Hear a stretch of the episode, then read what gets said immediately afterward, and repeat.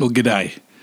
My name is Mark Brown, and you are listening to the Valley in the Shadows podcast. Welcome.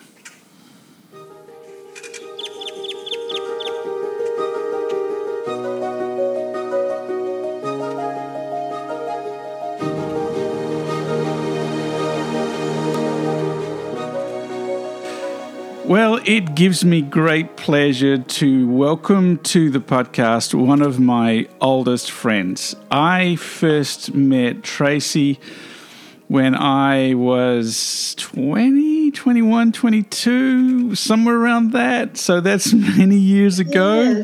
It's been a long time. And and Tracey, we met at uh, hospital chaplains training known as clinical pastoral education. And and that's where I first met you. But since then all those years ago we've really maintained contact and, and even though as as you start to speak people will hear it uh, very quickly that you sound like you sound like Mark so we Aussie. another Aussie, and in fact, uh, we may have special guests on the podcast because Tracey has shared with me that she's in her backyard, and we may have some mudlarks and some Australian uh, sounds behind her, which will be so wonderful and make me homesick. Uh, but Tracey, it is such a pleasure to welcome you to the Valley in the Shadows podcast. It's really great to have you here. Thank you so much. It's a pleasure to be here and to share our stories within community. It's a real blessing. And you know what? In, in, in America, I don't get to hear a lot of Australian accents. And you sound really Aussie. That's really funny for me to say that. it's really standing out to me. It's like you sound ocker, which is a, you know, for the Australians listening, they'll know what ocker means. Uh, but for non Australians, ocker is like a very intense sounding Australian. Tracey, I just really, really uh, thankful that you can join us. And, and I wanted to just kind of get us into the subject here. Something fairly significant happened to you around five years ago. Do you want to share? Yeah, um, I was very healthy, um, active, working nearly full time, um, a general practice manager. And I was getting ready for my shift to go to work, and I suffered a lot of um, vertigo, and I felt very strange on this particular day. Um, so I thought my vertigo was coming on. So I kind of took it easy, went into the lounge room, sat in my chair, and just felt really, really weird.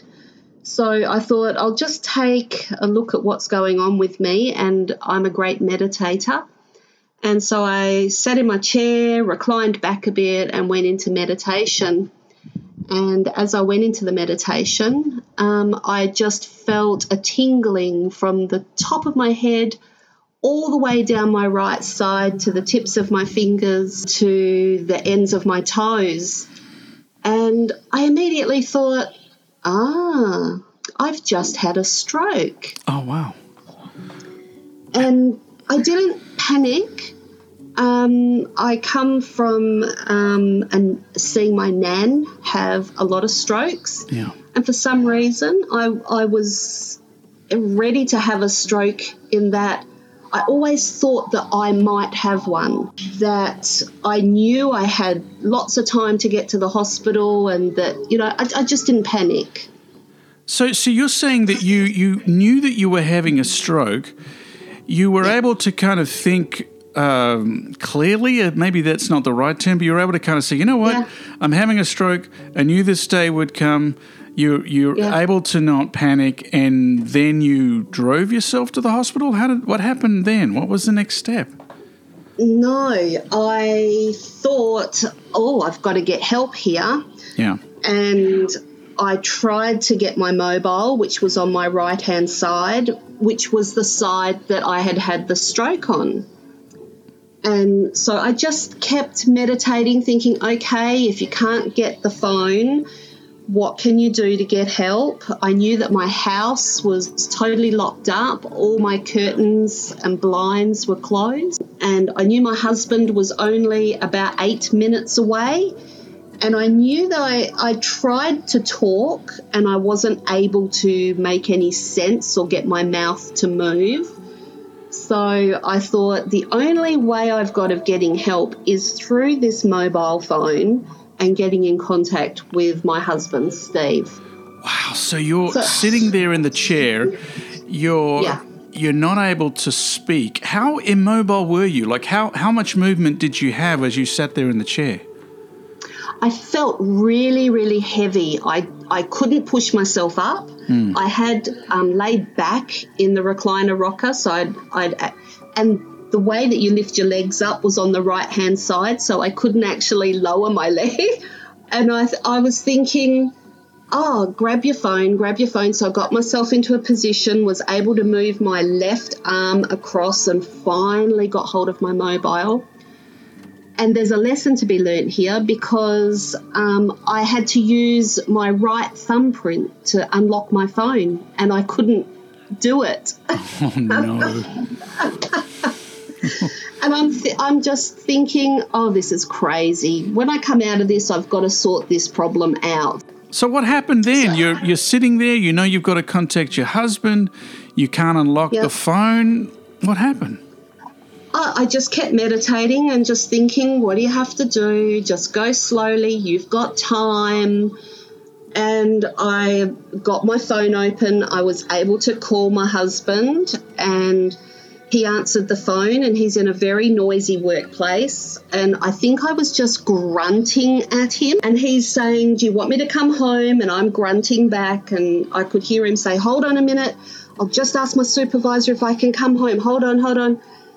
I heard him speak to his supervisor, and he, he said he had to come home immediately, and he came home. Um, and I actually didn't tell him that I was sure I had a stroke. So I wanted to keep him calm. And and so your wonderful husband you don't want to freak him out. He's now heading home. He's probably thinking, "Oh, she's having a you know a a, a touch of vertigo." Uh, yeah. He gets in the house. What does he see? What happens then? Well, I'm I'm trying to hold myself together, and he he says to me he had no clue that I'd had a stroke. No clue. Um, he dropped me off uh, in the ED and then went and um, parked the car and got back. I don't remember any of this. Um, he said that he took me up to the window, the triage window, and his words were, and then this woman just disappears. She's so rude. She just totally disappeared and the next minute all these grey green ghosts are coming out of the sliding doors and they're putting you in a wheelchair and they take you away and we're getting charged through emergencies. I couldn't believe it. It was all happening. It was just crazy. That was the first indication that he had that something yeah. really serious had happened. When, yeah. you said that you you know you said you didn't you don't recall this period at all. When did you first start to become conscious of what was happening to you? How, like, was it days later or later that day? No, I, have lost 18 months. Gosh, I had no idea. I, yeah. Wait, so you, when you say you've lost 18 months, tell me what, yeah. what do you mean by that? You've got scattered memories or you've got no memory? What, what is no that? No memory, none we've had a granddaughter born and I was there at her birth. I have no recollection of that. Oh my God. I, I've just lost 18 months of memories, just gone. Wow.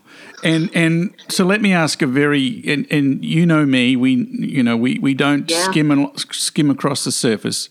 So I'm nope. going to ask a deep question and feel free to talk about the weather there in Perth, Western Australia. But what? How does that affect you to know that you've missed? You've got an 18 month gap in your memory, and you, you went immediately to the birth of a grandchild, which of course is so significant. How yeah. does it affect you? Does it affect you? And if it does, how is it affecting you? Uh, it's interesting. I, I think, and I really believe in um, mystery. I've always been okay with mystery. I've always been okay with not knowing the ending of a story. Um, and I think that's why I was really called to chaplaincy, cold calling, in the moment, move on, don't need a finish, don't need to know what happened at the end. Yeah. Um, so it's just part of my own journey. It's just part of my story. I've got 18 months missing and that's that. So what about what about those that are close to you? I just want to focus on this 18 months for a little bit longer and then I obviously want to yeah. explore with you what happened physiologically, psychologically and how you coped with it and obviously all of that is really interesting.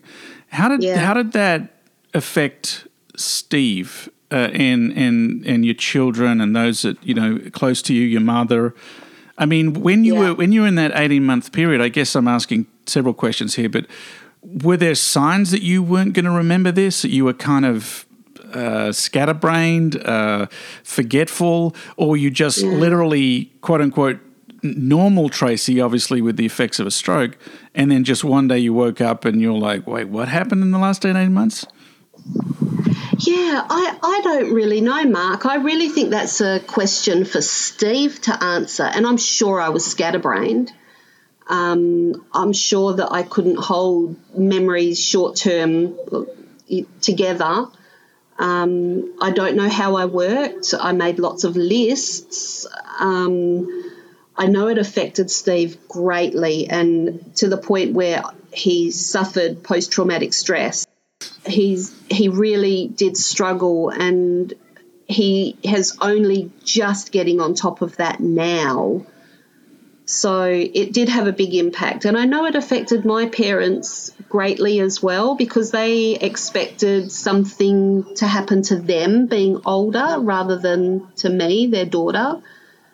And uh, my children were, you know, I am the matriarch. I carried everybody very strong and supportive and kept everyone together and then I wasn't able to do that. So it, it's it's been a tough ride for everyone. It feels, except me. I just accept.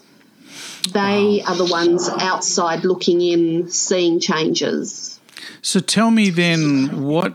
How did it? And and obviously there's the immediate after effects and what it did to physiologically and then as you've had rehabilitation and, and, and, and treatment hopefully that you know you'll share how that's changed uh, you but what was the immediate physiological psychological effects again i'm now asking you in the period that you don't have memory so may, yeah. maybe we'll, we'll kind of answer it when you became aware and where you remember uh, or someone's told yeah. you I mean, what, what physiological effects did you have um, this is interesting because Steve and I were talking about this about two weeks ago with a counsellor, um, just trying to get our heads around fatigue, and a lot of the stuff came up. And he said that um, I couldn't walk, I couldn't talk. Um, he found that very difficult and, and wondered if this was going to be how it would be from now on and nobody was able to tell him that it wouldn't be like that.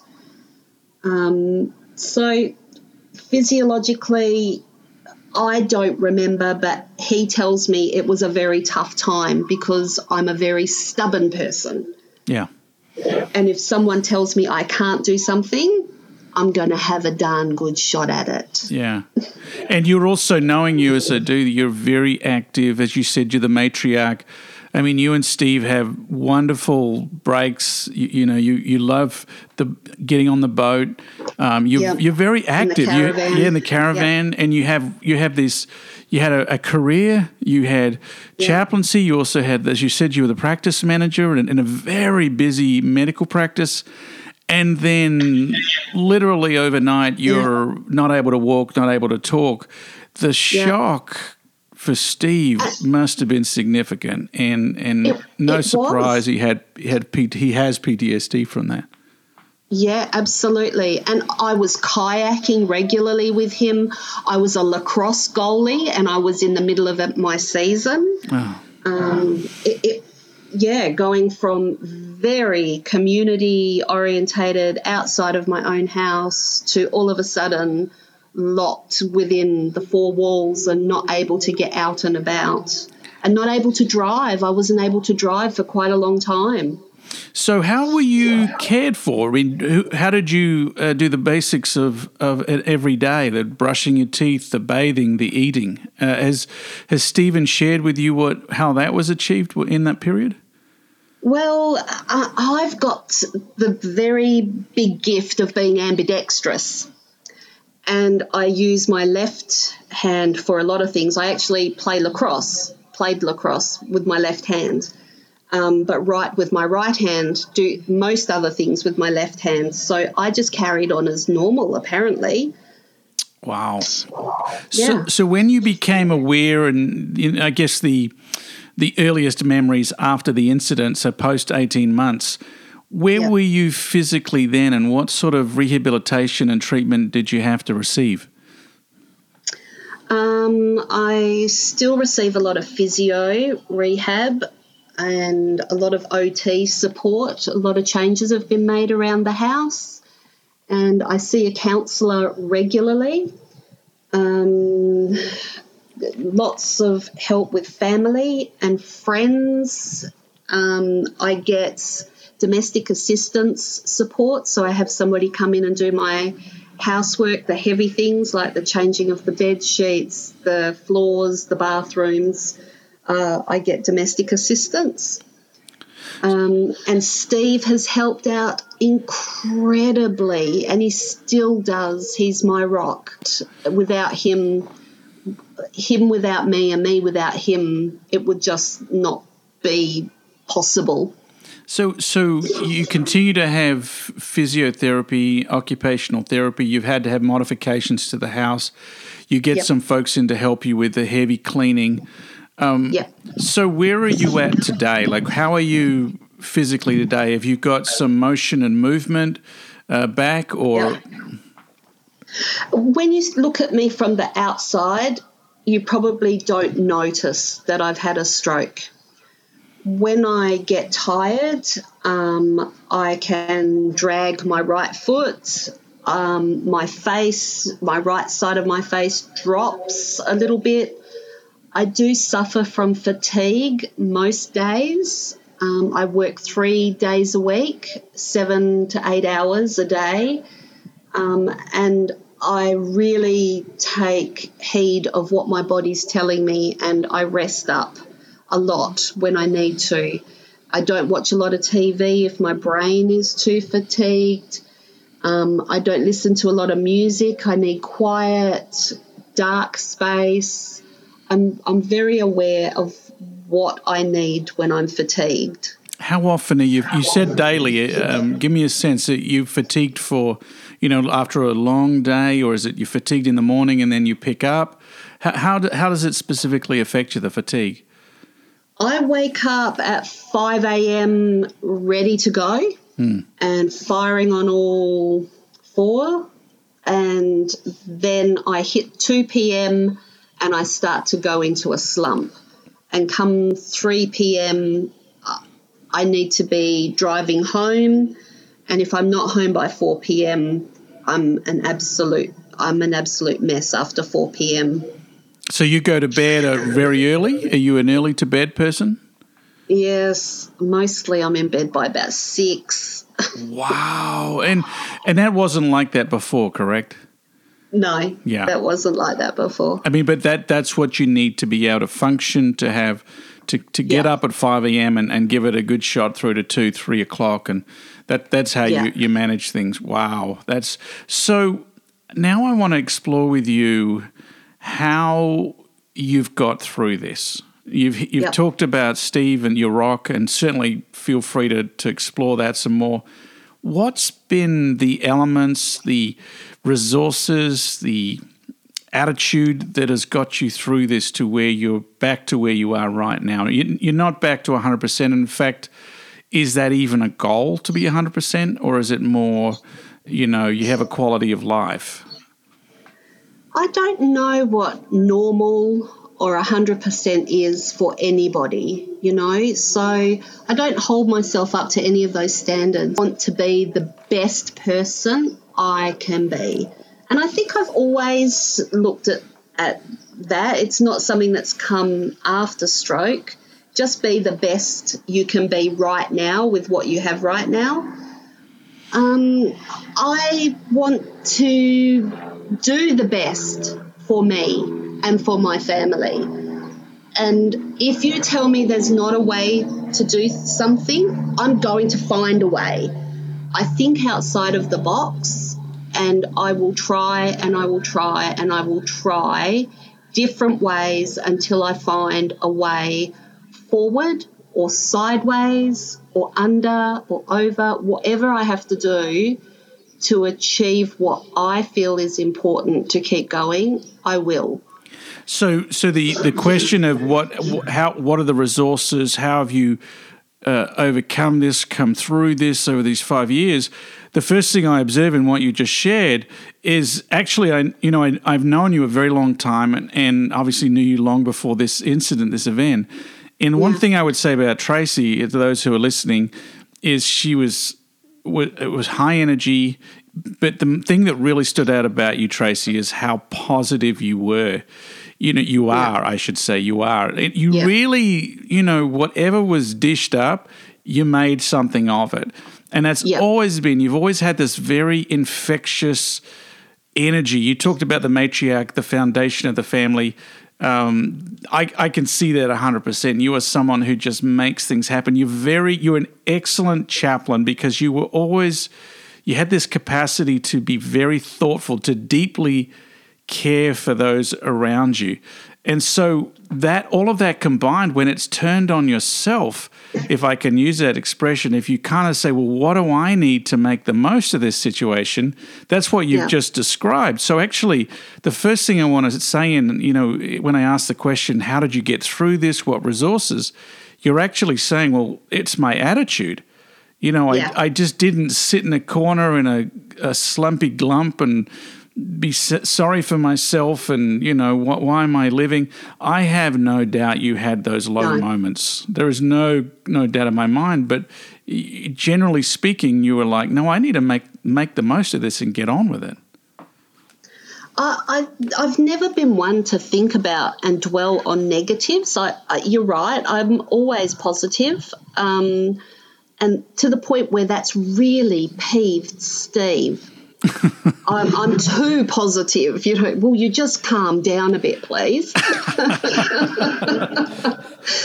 but yeah, and also, Mark, I know being in the hospital setting, I know the brain is an amazing machine and that we have the capacity to change things in our brain that we don't have to change things with other parts of our body. And and I've been told that I just kept pushing different things, especially when I was mostly fatigued. And when I was mostly fatigued, I my brain didn't um, fight me. It just made new pathways. And the next day, I was better at something because I had made new pathways. I was no longer fighting myself and the usual way of me going about things. Say in my diary, um, the best way forward is to wait until I'm so fatigued and then try these things. It scared Steve. It really scared Steve. But I felt I was making the most progress when I was most fatigued Explore that a bit. What? Tell me what. Un, unpack that a bit. What? What you, you talked about? You you said you make the best progress when you're the most fatigued. Unpack that some. Yeah. yeah. Okay. Um, I've been talking to somebody at the Multiple Sclerosis um, Society, which is MSWA. They're my rehab provider. And um, they've been talking about neuroplasticity. And I think that's what I was doing. I was creating new pathways when my brain could make least resistance. And the next day, I could do things, albeit only small, but I was making progress because I was making new pathways in my brain to do these things. They couldn't do it the old way, but I'm such a quirky person that I love change. And so I don't need to hold on to old ways. I feel fine letting things go and trying new things.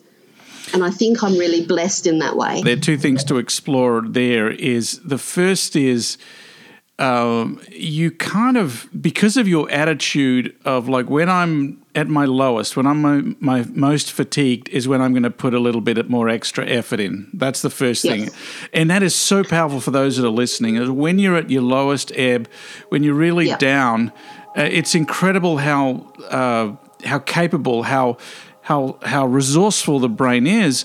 We just need to make that effort to to get the brain process rolling. Yes the yep. second thing is, which is so powerful, I think, is again it's your attitude here of I I embrace change.